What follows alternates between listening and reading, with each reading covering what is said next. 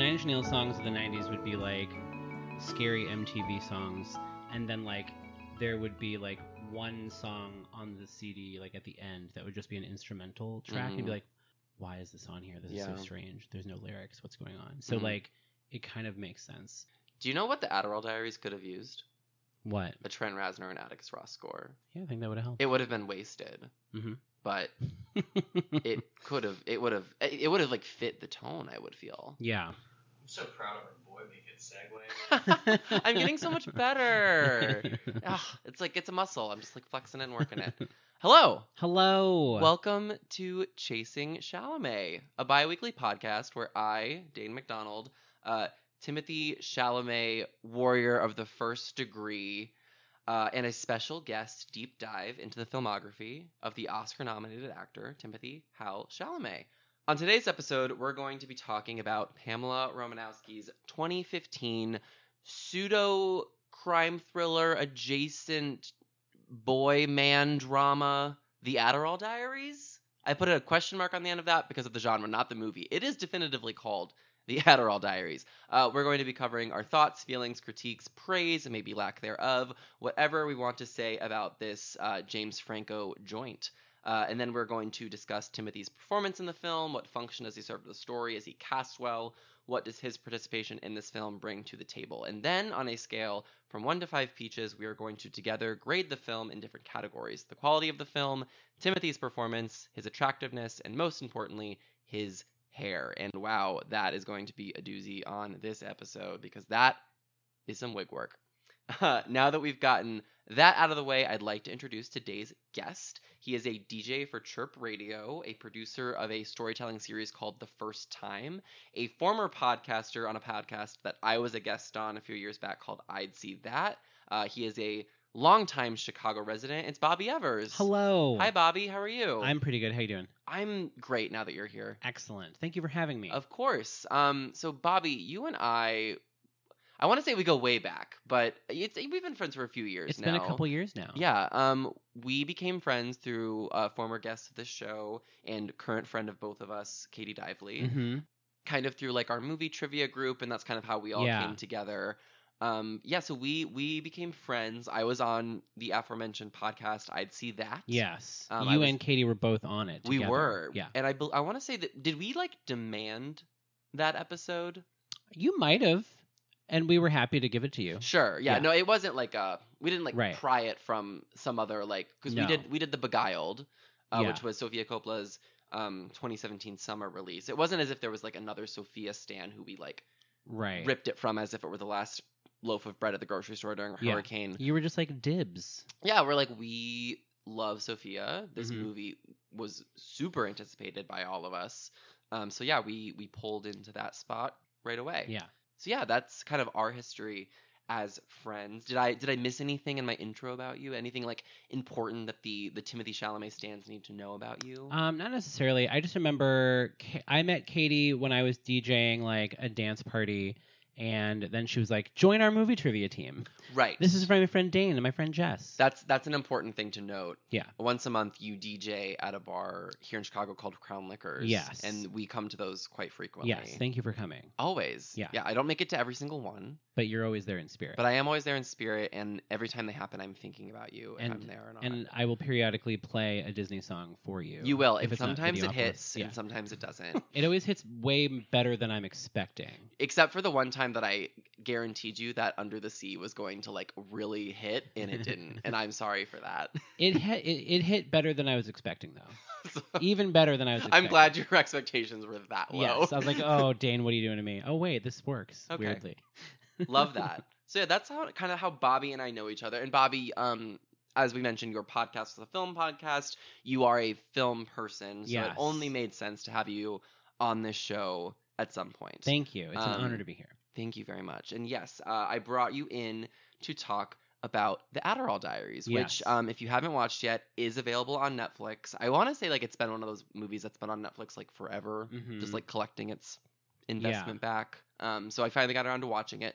We have one more movie of Timmy's that I haven't seen Oh, that we have to cover. For, we we still have to do two more episodes that are currently planned for the movies that have been released as of this recording. So you're almost caught up. I am almost caught up if you don't include his like television appearances and like some made for TV movies that we're going to cover. So yeah, this was one of two new Timothys for me. That's very interesting. Yeah. So tell me a little bit, what is your relationship to Mr. Chalamet? What have you seen him in? What are your thoughts going into this movie and into this podcast? he is one of those where like he had that big year where he did uh, Ladybird and Call Me by Your Name in the Mhm. same year, and then I was surprised to learn that I had been seeing him in movies for years, Mhm. like Interstellar and like others. So it was like, oh, that guy. Also Homeland. Yes. Like I was like, oh, he's that kid. Like this is crazy. But uh, yeah, I, I he, I, I also saw that uh, video that he did. It was like a Vanity Fair like interview between him and Emma Stone, and like Mhm. they were just so interesting on that and like he was just gushing about how much he loved her work and it was like oh you're a down to earth very cool like charming person Right. he'd be great to like hang out with Sure. Yeah. Yeah. For a for a 23, almost 24 year old who has been nominated for an Oscar, who is dating a actress slash supermodel, he seems very grounded. And Yeah. He seems he doesn't seem to be heading down that like jet set life in the fast lane. he's no type. miles teller He's no Miles Teller, and for that we can be so so grateful. well, all that being said, let's talk about the movie okay of the episode of the hour, The Adderall Diaries. As I mentioned, directed by uh, Pamela Romanowsky, also written by her, based on a In Cold Blood esque, almost adaptation esque yeah book by Stephen Elliott. Who, so when I so when I hit play, I didn't know it was based on real life. That Stephen Elliott was a real person. So when the first quote flashed on the screen and it was Stephen Elliott, and I I, I knew enough about the movie that I knew that that was James Franco's character's name and he was a Okay. writer. I was like. Are these people literally starting this movie with a quote by a character in this movie that I'm about to see? Right. Like I, it's still pretentious now knowing Yeah. he's a real person, but like I- I just was like, oh, and we're off to the races. yeah like he doesn't even die in the movie like it's not a thing where he like he had a tragic end and so he had this epic quote it was just like you're just quoting him Yeah, That's- and you think of, I mean, literally, you think of like Lady Bird starting with the Joan Didion quote about Yeah. Hmm. Sacramento, like, in that, like, I I love when opening titles give like a cheeky, like, I love like in American Hustle when they're like, some of this actually happened. Mhm. Like, I'm not, it's not that that bothers me. Like, it was just the like self indulgence it was already like hitting off with, and then just learning that like he was a real person, that this crime that is you know discussed in this movie is real. Like it, like having learned all that in hindsight, it's like not doing it any favors for me. Mhm. So to get into a little bit of plot before we jump in, basically James Franco plays Stephen Elliott. He's this author. He's had a rough childhood. Yada yada yada. His father was abusive. Blah blah blah.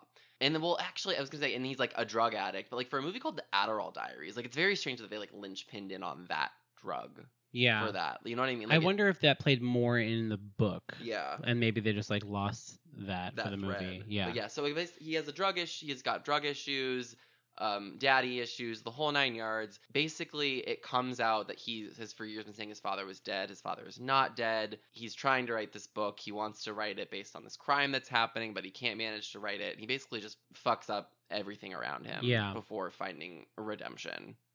Yay. yeah Um, Timothy plays the younger version of the James Franco character Stephen Elliott.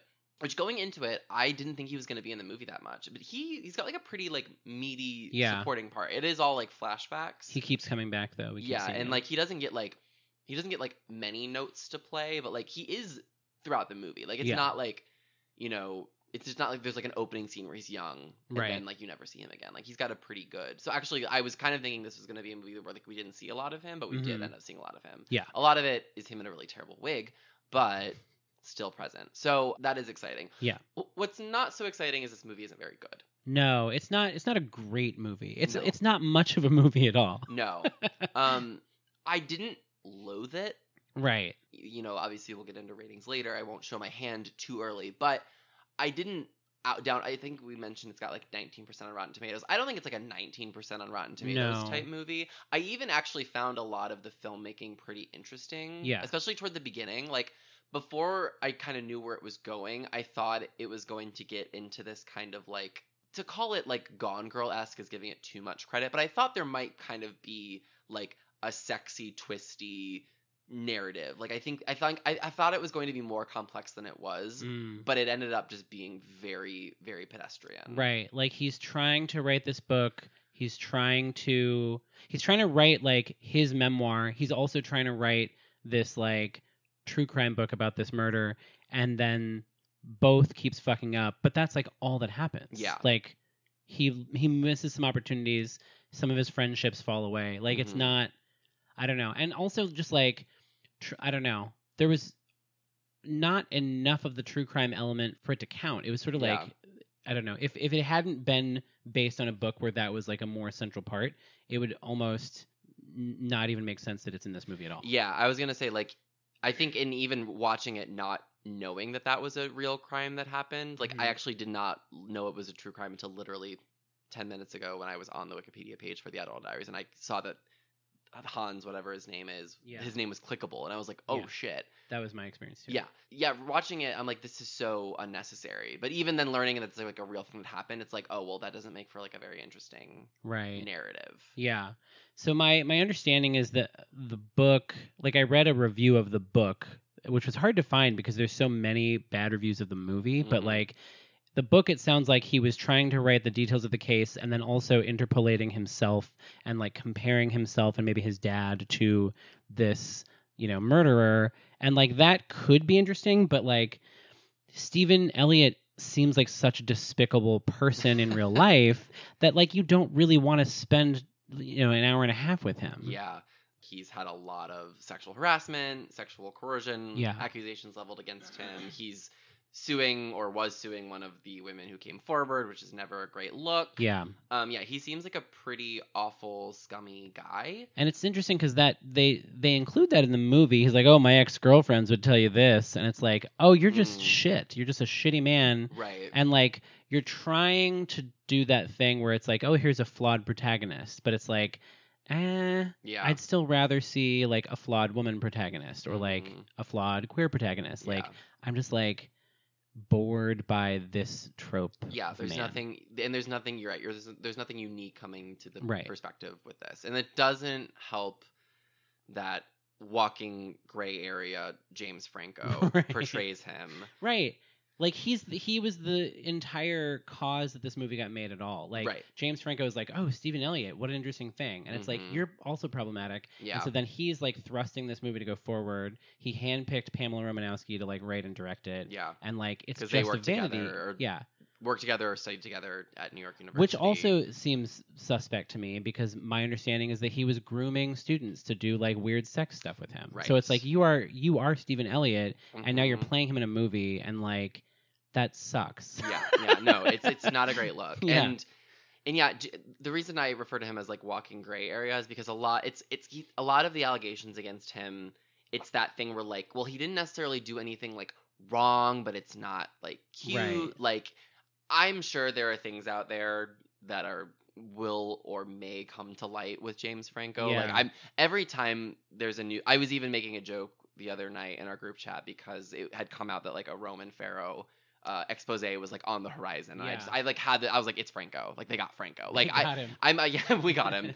like I keep waiting for like the the shoe to finally drop with him, and that's why like watching his performances is hard because you're like, Ugh. I find him to be a very charismatic, fascinating actor in the right context. I think he's really great in Spring Breakers.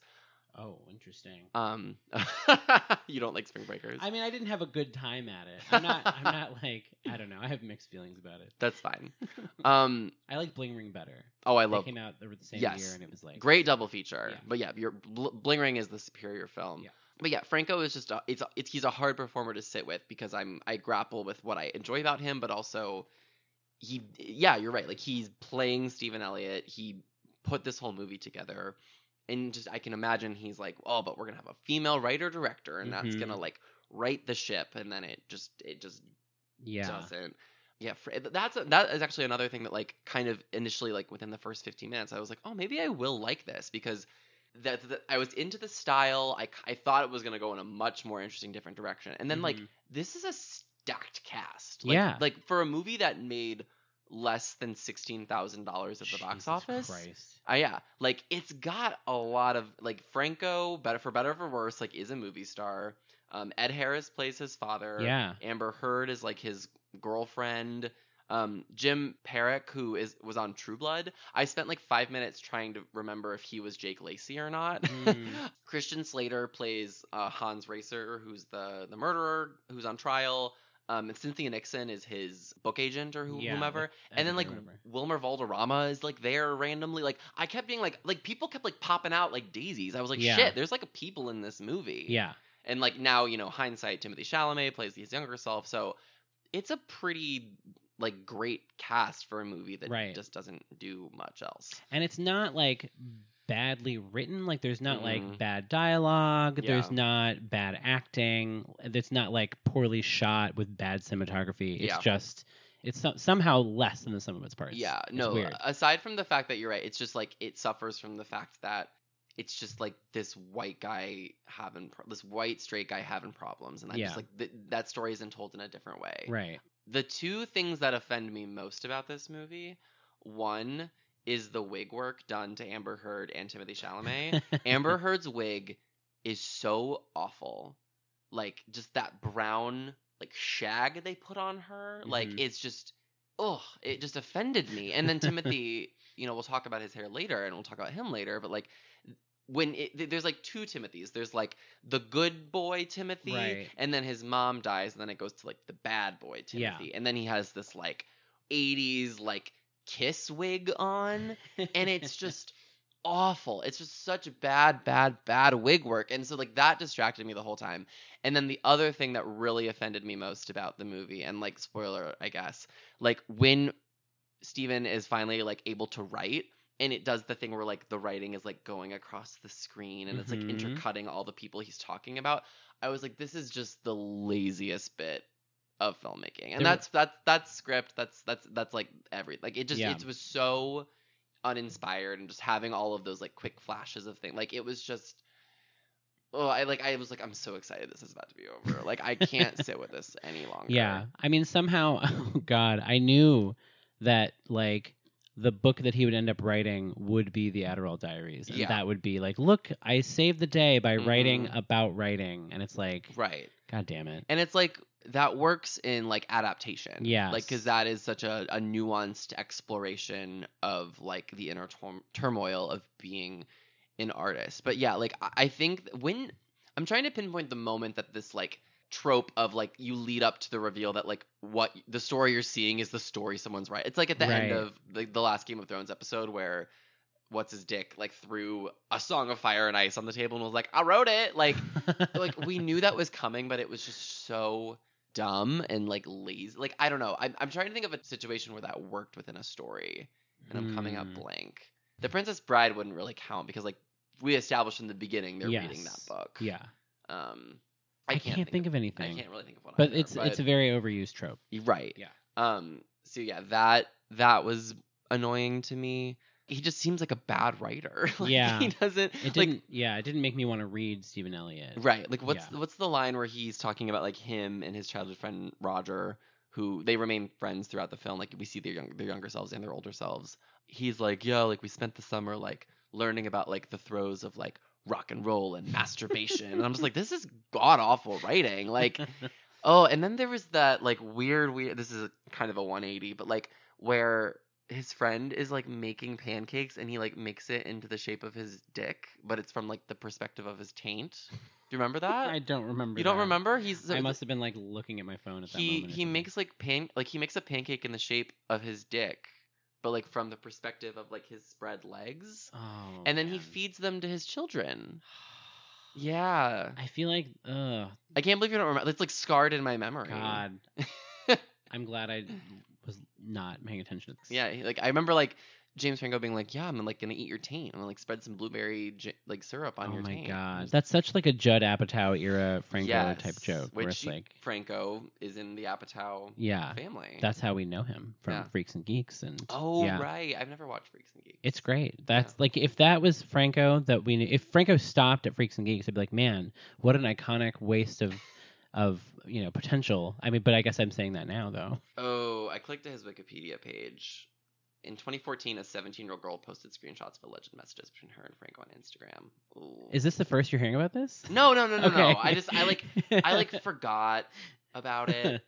yeah, I remember when it first came out, and then like when Me Too stuff started happening, like Colbert had him on the show to be like, "Okay, this came up again. Let's talk about this." And he was like, "Yeah, I don't have a really good excuse," and it was like, "I never crossed the line, but I probably shouldn't have done that." Oh. Because his response at the time was like, "Be careful who you talk to on the internet. It might not be who they say they are." It's like that's not what happened, James Franco. You were trying to groom a 17 year old, as many famous men do, and right.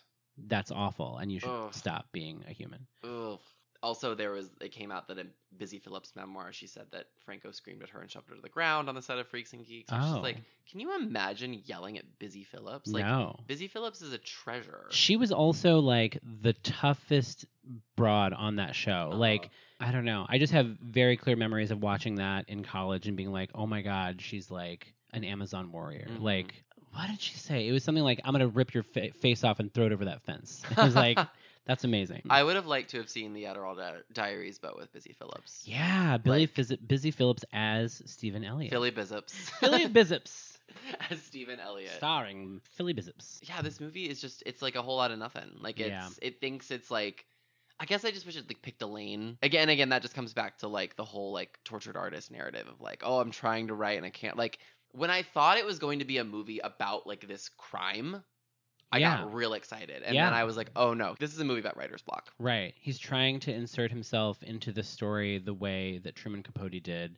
And like they even say it in the thing where Mhm. it's like, Truman Capote, I could be like that. And it's like, Yeah, you could never. you couldn't. No. you never will and you never could be Truman Yeah. Capote. Yeah. there's just nothing interesting about the way he like mistreats people and there's nothing Mhm. interesting about like i did find some of the scenes between franco and harris kind of fascinating like kind of with them yelling at each other like i thought that like the the whole idea of like who is the victim and Yeah. the, the idea of like memory and how like they were each remembering things different like that is interesting but the foundation around which it's built doesn't like warrant interest Right. That's that's one of the reviews I read said a similar thing where it was like interesting questions wasted on a very mediocre movie. yeah I actually like didn't quite maybe I just like wasn't paying close enough attention but like it didn't seem like they effectively convinced me as an audience member that Franco didn't was was confused about what his memory was. Mhm. It seemed more like he was like no this did like yeah of course this happened to me now, now let me find you know documentation that it did happen. Yeah, no, you're right. Like it's it's very because he seems very convinced it's how it happened. Right. Like I don't think he's like grappling with that. But then because of the narrative choice around him saying his father's dead and he's not, like we find him untrustworthy. Yes. So maybe if we'd spent more of the movie like with him grappling with like his memory Yeah. and questioning and like kind of being more of an I mean he is an unreliable protagonist, but like if they had kind of like moved with that, like Yeah. it made that more present in the narrative as opposed to just it, it just it it feels like inconsistency and not Right. purposeful choice. Yes, because like one of the yeah one of the reviews I read was like, oh yeah, he's he's grappling with this thing and he doesn't remember what's true, and it's like that's not what I got from this movie. Mhm. Like if that's what they were going for, they did not succeed. Yeah. So, he, like- he he thinks his memory is true and the only lie, quote unquote, Was the- is yeah. Yeah, So in in IRL, did Stephen Elliott say his father was dead and he really wasn't? I don't remember. I don't, know. Like I didn't know if it was like a James Frey type situation where like he lied and like in that scene in the movie where he's at the reading and Ed Harris stands up and he's like, "I'm your dad and I'm not dead." Yeah, He delivered it just like that, the way that I just said it. I mean, Um, I thought he was in the room with us. Yeah, sorry. Yeah, I do. A, I do a mean Ed Harris. I spent so much of that scene waiting for it to be like a dream sequence, like I because I Mm. it I don't know what about like I just didn't think it was real, or I thought it was like him hallucinating in the middle of this thing, but then other people were like reacting that. Like it just yeah, it seemed so. I think treating it as a reveal that his dad was alive. It gave it like I, I guess I just didn't think that needed to be kept from the audience. Like I think it, if anything that would have just reinforced this whole unreliable narrative. Like if we knew and Yeah. then somehow it came out in other I don't know. It- yeah. Like if he had said throughout the movie, like, "Oh, he's dead, he's dead, he's dead, he's dead," Mhm. and then he's like, "I'm alive." yeah. Like I don't know. Yeah, like when when when that scene happened, I was like, "Why is James Franco now ending the reading, like he Mhm. should just be like, see what an asshole he is. I just spent an hour convincing you by telling you all these bad things he did. What an asshole is he that he would come to my reading and heckle me? Right. Like even if I did take a liberty and say that he was dead because I haven't seen him in ten years, Yeah. like fuck it. mhm. Like I feel like you can get away with being like, eh, I took a liberty. Like Yeah. it's my story. I don't yeah, know. and it seems like the excuse for him not to do any of that is, well, I'm a shitty person. Right. Like, and that's not that interesting. but I suck. Yeah. so- but yeah, you know, but I like that we've touched on how yeah, like the the style of this movie. It, it is it is like a proficiently made movie. Like I Mhm. like like I, I like the way it looks. I think that like the pacing is rather like we, we mentioned it's like a it's a breezy 87 minutes. Like Yeah. love that. Mhm. Um I didn't like this I didn't feel like this like took up a chunk of my time. Right. Like even though I didn't enjoy it and have no interest in ever watching it, I don't feel like I like wasted yeah. precious hours. Of I was able life. to bang it out in the morning. Right, exactly. Yeah, that's really there is like that's there isn't a whole much to, to, to dig into unless there's something you're forgetting you wanted to bring up. Oh, what about the choking stuff? The choking stuff. What about Like- it? like when when he is coaching her to choke him, hmm was that weird or was that Um, fine? Or was that a representation of a kind of kink that was meant to make the audience feel weird when in fact a lot of people do it? My take on that is I understand it as a kink. Um, I think it is supposed to make us uncomfortable, and in that, I think it kind of does a disservice because it's it's it's clearly because he is like a glutton for punishment. Mhm. And I just don't think they explore that. I wish it wasn't explored in, in such like a scuzzy way, Yeah. like because in those scenes it's like they're in this like backlit neon room, and it Mhm. seems very like sexy, and like I wish it was explored more of like as like a human emotion, and like I wish they explored more like where that came from, and less of like well he's damaged, so he must want her to choke him during sex. Like it seems very and then I think that on top of the way that she then reacts and takes out her anger on it, like again, all interesting concepts that I just don't think are like explored down the right avenue. Yeah. Um, I feel like I've known plenty of people who were not damaged, who liked choking, hmm that weren't doing it for some weird reason. Yeah. Other than just like a kind of thing, a kind of like non vanilla sex Yeah. act. So it's It- like, yeah, it seemed like they took a kink and like used it to highlight their like mental instability. Yeah. And that just didn't I'm not saying those things can't be like true, but th- there was like a causation as opposed Right. to like a correlation explained there. yeah. And I didn't love that. No. Also, like he passed out, and I don't know if that's actually like sh- maybe she like went too far or Yeah, he, like- something, and he like passed out. I feel like that's not usually how choking. goes. No. I don't know. I might be wrong. Yeah. Um. I yeah, and like that whole scene, I thought he was like faking it. I thought he was gonna like scare her. And, Yeah. And I was like, he's such a dick. But then like he was actually passed out. But I was like, whatever. He's still a dick. Yeah. But I will say though, I really enjoyed Amber Heard's performance in that scene. Um, Yeah. I do like Amber Heard a lot. As unsurprising as this is, a female character wasn't given a lot to do in the Mm. movie with a male lead. It's Oh. always disappointing, but it's more disappointing when it's written and directed by a woman. Yes. Like, oh, the, their first like meeting when she's like, he's like, come get a drink with me, and she's like, I can't. I have this other thing that I've committed to. He's like, uh-huh. well, we can talk about this on the way to the drink. And then she's like, oh, is that your motorcycle? Let me ride it. And it's like, what the fuck just happened? Like you just wrote a composite of like a fantasy girl Mhm. that is also damaged. That's just a whole other Yeah, And he trope. just like uses her Yeah. and uses her, and like I think the film knows he sucks to a degree. I don't think that they like drive it home enough.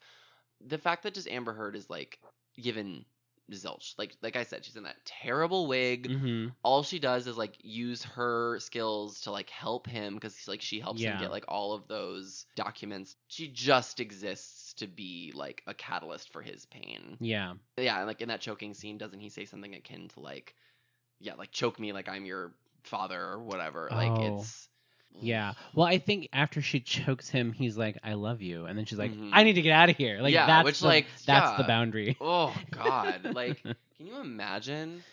Yeah, this movie is just it's a lot of good ideas, and I think in in, in stronger hands and with a more interesting protagonist, like this is an interesting story to tell. hmm but yeah, I think I'd rather just go like read in Cold Blood or watch adaptation. Yeah, I think this movie might have played well in like 1999 Yeah. when men weren't done. hmm Yeah, before before we canceled men Yes. collectively.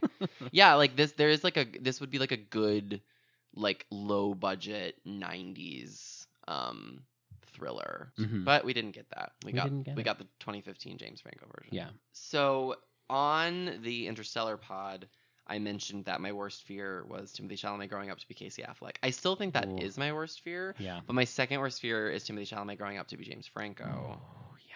So as as as we mentioned, Timothy plays uh, the younger version of Stephen Elliott. He we see him uh, his mother dies and then he begins descending into drugs, violence, general kind of teenage debauchery, if you will. So what did you think of his role in the movie and his casting? I was surprised that there was as much there as there was. Mhm. Like we see a range, we see him in a baseball tee, Mhm. and then he becomes a damaged person, and you know we see him smash a window and Yeah. stuff like that. Like it was interesting. I also um the thing that I was thinking when I was when I first saw him in like the hair, Mhm. I was like, oh, Timmy could be the lead in a movie about late 90s emo. yeah. And I would watch that. I would Mhm. see it opening weekend. If it Yeah. were done right, if it were like a teen spirit style movie about like emo bands, Ooh. and Timmy is the star, and he's got the aesthetic. He's got the sort of punk aesthetic and, and the if they actually let hair. him grow his hair out instead of Yeah. wigging him like that. Yeah. And like he's singing and there's like music happening. I was like, this is the movie I want to see. I want to see this Timmy that we're seeing now Uh-huh. In that movie. Yeah. Yeah. I saw potential. Love that. Yeah. Yeah. Um. So yeah, this was his fifth release. So this was um same year as one and two. Uh, same year as Love the Cooper. So kind of a year or two before his kind of big big break. So yeah, he was Mhm. pretty. He was relatively unknown at this point. Like like, if you if you had watched this in 2015, you wouldn't have thought ah There he Timothy is. Chalamet. Yeah. But it sort of established him as an A24 baby. It did. It is his first A24 feature. Man, As of this recording, he has released three A24. It seems like more than that. it seems like more. Yeah, he's in the Adderall Diaries. He's in Hot Summer Nights. He's in Lady Bird. Those are all A24 joints. He doesn't have another one on the horizon. But like he, yeah, he and Lucas Hedges seem to be the the A24 Yeah. chosen children.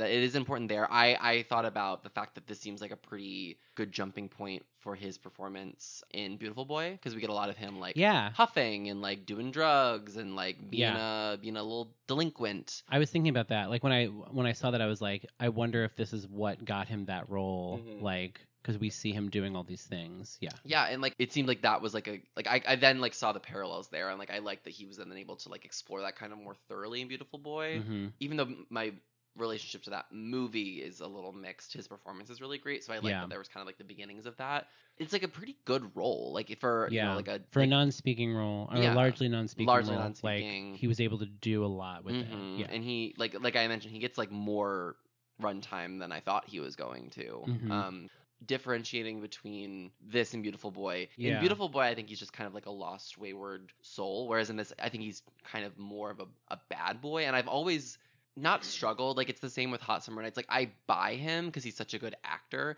but he doesn't have like the physical look I would think that that character would have. So there's always kind of like a brief kind of like, oh, right, Timothy Chalamet, like Yeah. our, our sweet our sweet boy. He's busting cars and huffing paint can like what is were they huffing like spray paint? Like there's a there's a shot where his mouth's all like blue from like huffing like spray paint something or other. Like I. I don't know that image is like stuck in my mind. um so yeah, the, the- I sometimes I have like a, a small stopgap with his casting where I'm I have to like remind myself like oh right like he's very talented like he can play these roles because I just Yeah. I, I think of like a more like physically imposing person. I did know kids in high school that were like scrawny punk kids that Mhm. were like punching out windows and yeah stuff. maybe my issue is the wig. So let's okay. So the main crux of the narrative took place pr- like what we'll call present day. hmm and if and I guess if we're going by the the, the timeline of the nov the book, which was released in 2009, it was we'll say the movie took place. We'll say it takes place in 2009. Okay. So that version of Stephen Elliott that we're seeing is probably like mid 90s, maybe. Okay. Stephen Elliott. Yeah.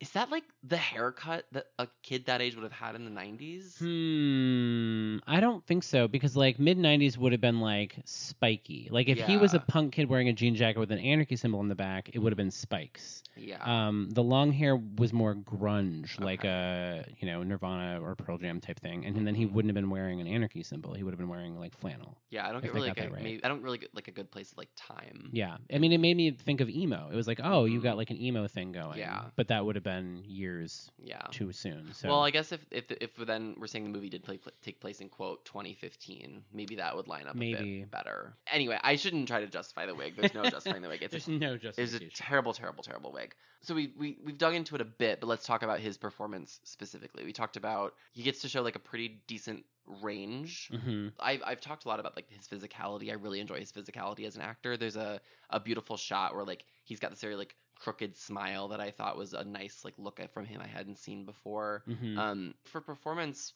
it really kind of like I said, just it, I I just saw like oh, this is what he's going to bring to Beautiful Boy, and if I ever feel the need to like revisit a performance like this.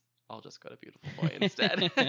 now, his, I think I think he gives a very good performance. I think for where he was in his career, like Yeah. it totally makes sense. Like I, a lot of times I've talked on the show about how sometimes I won't be overly praising one of his performances because I know like what comes later. But this is one where I think like you know like he did a very good job for the time. And even though this is just like a footnote in the beginning of his career, Yeah. I was perfectly at ease with what he was doing in this movie. Yeah, I felt like when you don't have a lot of lines, then you're sort of confined to just physical movements and stuff like that. Yeah. And I thought that he did a lot with what he was given. hmm Yeah. He's really like menacing. You see the anger there, and like in a way that like I don't really think Franco like translates later. No. Like I don't really I don't see like the angry boy inside of Franco, and I think No. that it would have been like eh, there would have been more connective tissue if I like. I guess that's actually, and I don't see the through line between Timothy Chalamet and James Franco. Yeah, it's like the there's the gray area where he's like, well, did he was he homeless briefly or wasn't he? Like, was he? And I was afraid that it was going to become like a bootstraps narrative where it's like, well, Mhm. look what I did with what I had, what I was given. Like, Yeah. look how far I got. And like, I didn't really want to see that movie either. um, but it was, yeah, I don't know. yeah, no, I think he gives a great performance. As I mentioned, there's a whole murderer's row of other performances I'd rather come back to, but for popping on a Netflix and seeing there's a Tammy movie you haven't seen, you could do a whole lot worse. And he, like I like I mentioned, he's in it more than you think he's going to be. Yeah. So, if that's what you're coming in for, great. I remember what I was going to say. Please. Um, so one thing that the movie was trying to play around with was like who is the victim and who is the villain. And I think that like historically we think of people with addictions as the villains, Mhm. and I think casting Timmy as like an addict made it sort of like helpful to see him as like a victim of Mhm. circumstance, and Sure. so because he's Yeah. like he's like doing crimes, but he's Mhm. also like damaged. Right. So Yeah, I think he's very good at communicating that. Like he is a notorious like soft boy. Mhm. Like if you read the internet, Timothy Timothy is one of our the crown jewels of the soft boy uh, royal crown. So I think that is something he brings to all of his work is like a, a, a levity and like a you're not like put off by him. Like we mentioned Miles. Like I, I'm all like anytime I see Miles Teller in a scene, I'm like adversarial. When I see Timmy, it's like a comfort.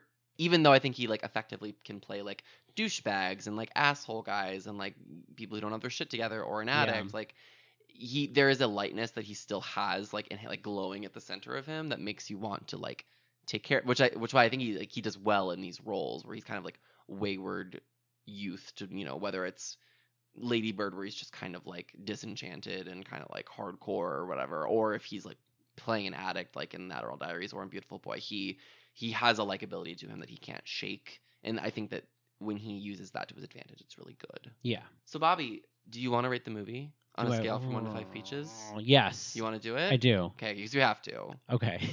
I was trying to frame it politely, but you do. You have do. This is why we brought you. Yes. Are you are you prepared to give the peach ratings? Yes. Okay. All right. I'll start us off. Okay. Ease you into it. Okay. Um. So the movie one to five peaches. I'm gonna I'm gonna go ahead and give it a two and a half. Okay. It was very down the middle for me. I like there were like all these actors I knew, and like I thought the look was pretty good and slick, and I was like it was like I was, I was enjoying the watch. And then Mhm. as it kept going, and I realized I was just seeing the same story that I've seen before, yeah. wrapped around somebody who it's fine he's unlikable, but at least make him interesting. hmm And then the like as I mentioned, the wig work really sank it for me. Um, and then that that ending montage where he was like writing and thinking about all the people he damaged along the way. And, Yeah. like, the journey that he took, like I just it just sunk it for me. I think that had this been stretched out to like two hours, I would have been like, no, like, Fuck yeah, fuck this. But like Yeah. ultimately, while I didn't find it interesting and while I didn't love it, it also didn't offend me. right. Like it didn't make me mad. yeah.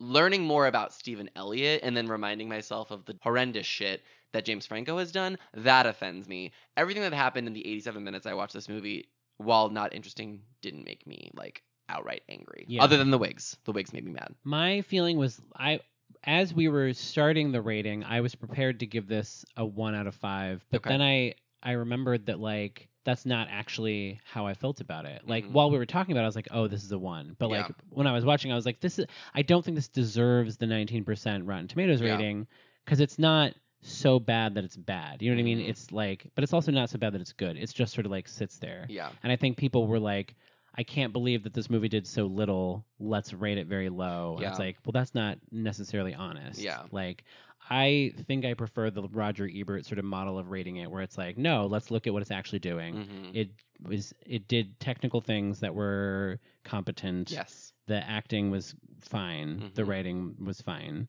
So yeah, is it a cop out if I also give it a two point five? No, of course Okay. not. I love gonna- I love to us to be um simpatico. Yeah. I think that's great. Yeah.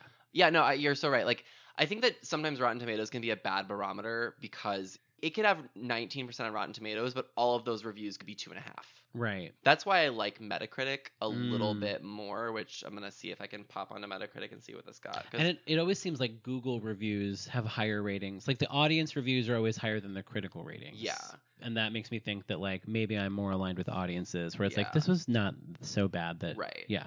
Which so the the Metacritic average is 42, which isn't spectacular by any means, but Sure. I that's closer to what would be our ratings, which would be like 50%. Yeah. Yeah, it's it's definitely not a 19% movie because 19% you think like Gigli or something like this isn't so bad. We're talking about how bad it is. Yeah. It's just so I've talked about it this a bit on the show. Like sometimes when things are like incredible, that's when you talk about them. When they're incredibly bad, you talk about them, and then we miss things that hit from like the 30 to 70 percent range Yeah. because everything else is like an extreme. This is just not an extreme. It's Right. right down the middle. It sits there and it's you know, it's from a a different era. Right, almost, exactly. Like, yeah.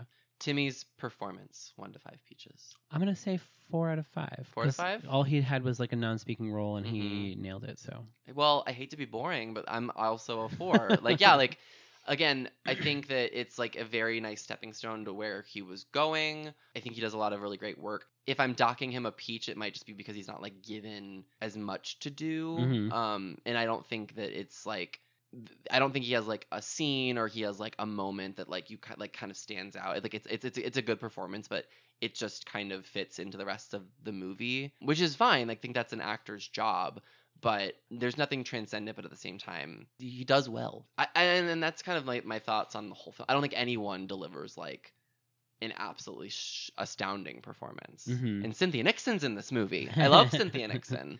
Ed Harris did a pretty good job with Yeah. that role. if Timmy had gotten more scenes like that, because I, I feel like a lot of those kind of played out like in flashback, like they were cut. Like I'm sure that there are like reels of performances where like he's giving a great kind of like big, you know, what would be like in an Oscar clip. Mhm. But because those are cut so quickly and interspersed throughout the movie, we never get to like see that.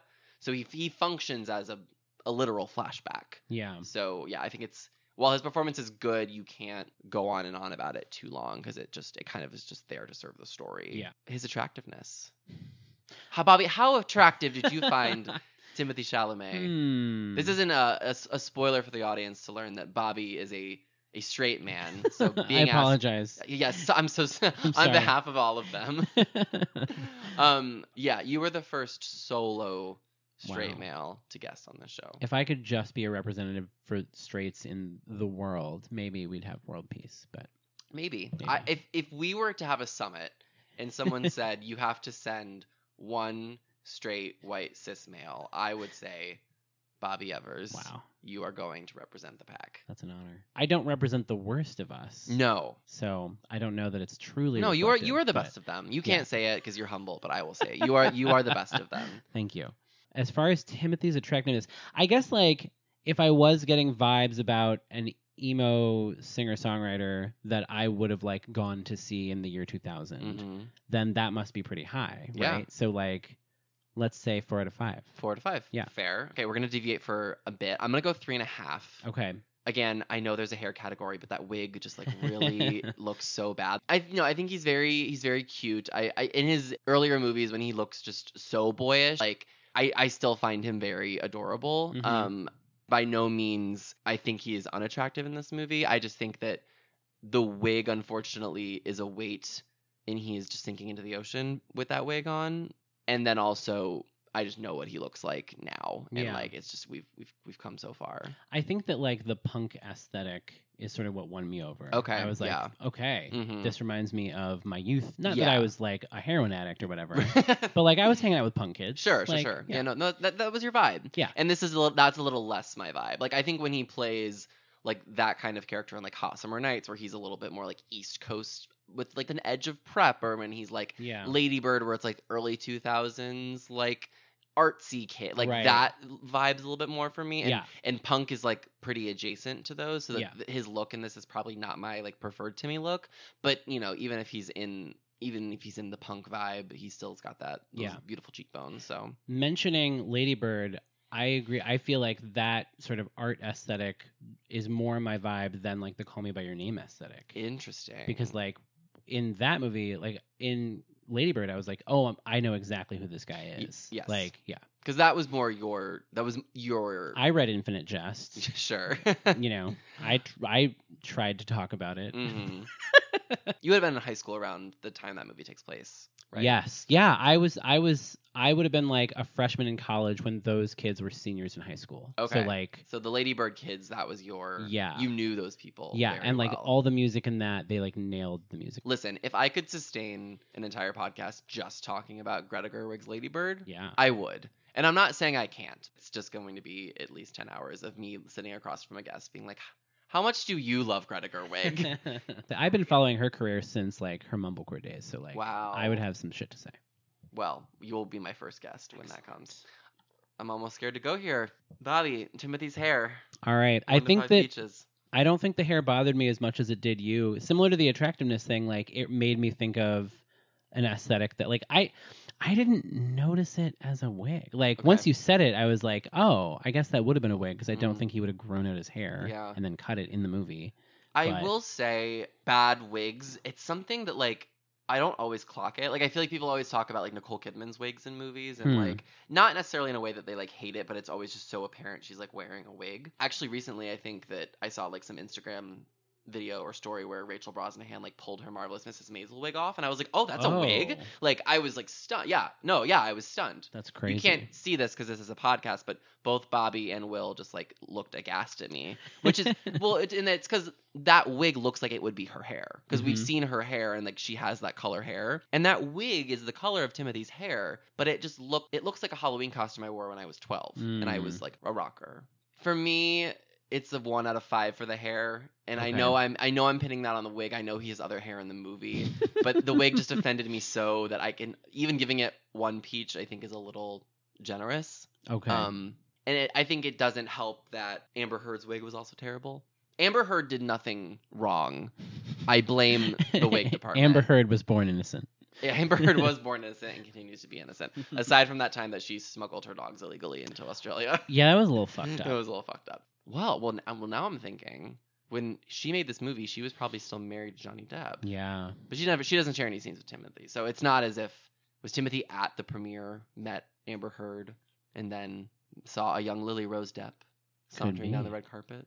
And they connected years later on the set of The King. It's weird to think that there are like 20 year old actors right now who are messaging each other on Instagram. And Oh that's how they're setting up like celebrity dates. Right. That's crazy. Yeah. Do you think that's what happened on the set of The King? Do Could you think be. that Timmy like followed like Lily Rose back and like from his trailer and just like looked at his phone, like, Hey. waiting? You up. You Great scene today. um, yeah, I've always wanted to become famous enough where I could like message a celebrity, be like, "Hey, we're at the same level now. Let's Mhm. get a piece of cake." Um, I hope you experience that one day, Bobby. Thank you, um, and who, you also. Thank you. Who would be? Who would you? Who, what celebrity would you most like to see in your Instagram DMs? Um, oh my God, this is such okay. an odd way to wrap up this podcast, This is- but I'm curious now. This is a real anecdote that really happened to me. okay. So I work for a tech startup that makes Groupons. Mhm.